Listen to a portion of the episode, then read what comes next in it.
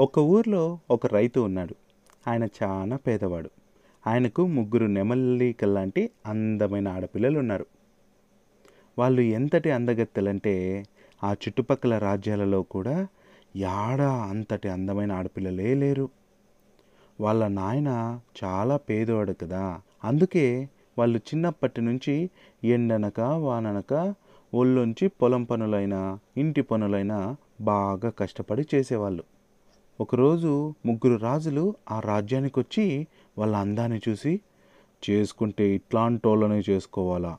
అని అనుకుని వాళ్ళు పేదోళ్ళైనా సరే పెళ్ళి చేసుకొని వాళ్ళ రాజ్యాలకు తీసుకొని పోయినారు. ఆ రాజులు ముగ్గురు చాలా మంచోళ్ళు. వారి పిల్లలను బాగా ప్రేమగా కాలు కింద పెట్టనీయకుండా చూసుకునేవాళ్ళు. ఏది అడిగినా కాదనకుండా తెచ్చిచ్చేవాళ్ళు కూడా. వాళ్ళకు సేవలు చేయడానికని పది మంది దాసీలను కూడా పెట్టినారు.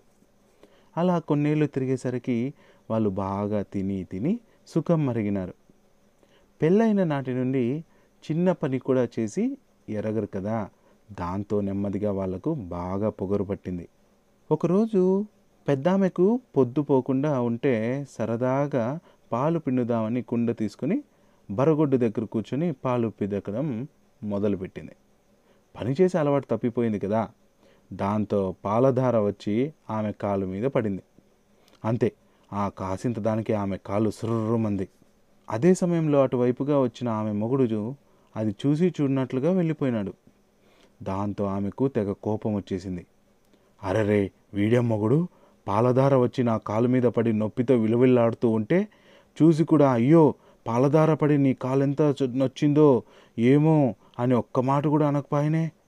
ఇట్లాంటి మొగుంతో కాపురం చేస్తేనేమి చేయకుంటేనేమి అని అలికి మొగుడిని వదిలేసి పుట్టింటికి బయలుదేరింది. అదే రోజు రెండో ఆవిడ దాసిలను పిలిచి చాలా రోజుల నుంచి నాకు బాళ్ళ పాయసం తినాలనుంది. నెయ్యి జీడిపప్పు వేసి గొంగుమలాడే బాళ్ళ పాయసం బాగా చేయండి అనింది.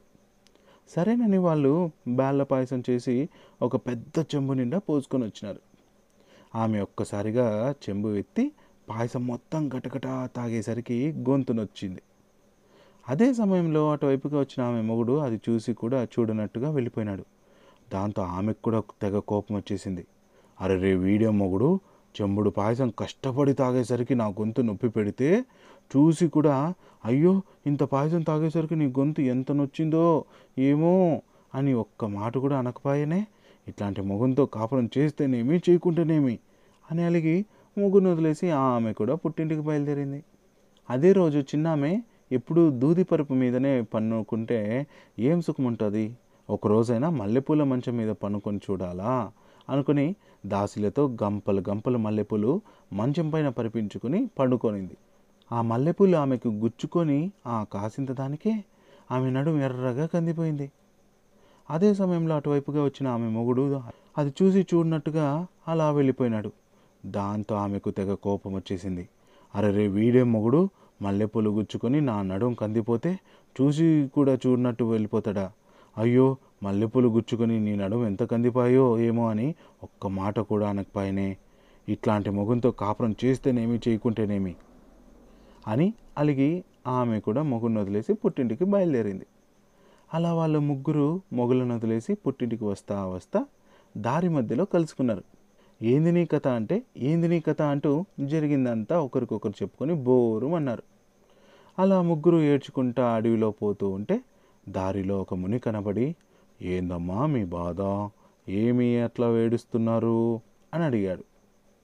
దానికి వాళ్ళు కళ్ళెమ్మట నీళ్ళు కారిపోతూ ఉంటే వెక్కి వెక్కి ఏడుస్తా ఏం చేద్దాం స్వామి అంతా మా కర్మ. మా నాయన మంచి సంబంధాలని చెప్పి ఆ మాయదారి సచ్చిన వాళ్ళకి ఇచ్చి పెళ్ళి చేసినాడు. వాళ్ళకి అసలు పెళ్ళాలను ఎట్లా ప్రేమగా చూసుకోవాలనో కూడా తెలియదు. అందుకే అట్లాంటి వాళ్ళతో కాపురం చేయలేక వదిలొచ్చేస్తుంది స్వామి అంటూ జరిగిందంతా చెప్పినారు. వాళ్ళు చెప్పిందంతా వినేసరికి ఆ మునికి చాలా కోపం వచ్చేసింది. ఓరిని ఏమో అనుకుంటే కానీ మీ ముగ్గురికి పని పాట లేక బాగా ఒళ్ళు కొవ్వు పట్టినట్టుంది. అందుకే ఇంత చిన్న చిన్న దానిలో కూడా ఓ అని మొగుళ్ళను వదిలేసి వస్తూ ఉన్నారు. ఉండు మీ పని చెబుతా. అని పెద్దామెను పేనుకమ్మని నడిపామెను నల్లికమ్మని చిన్నామెను చీమకమ్మని శపించినాడు ఆ ముని. అంతే. ముని శాపం తగిలి పెద్దామె పేన్ అయిపోయింది రెండో ఆవిడ నల్లైపోయింది చిన్నామేమో చీమైపోయింది. చీమ అయిపోయింది ఇదండి నల్లి పేను చీమల కథ. నచ్చితే అందరికీ షేర్ చేయండి. ధన్యవాదాలు.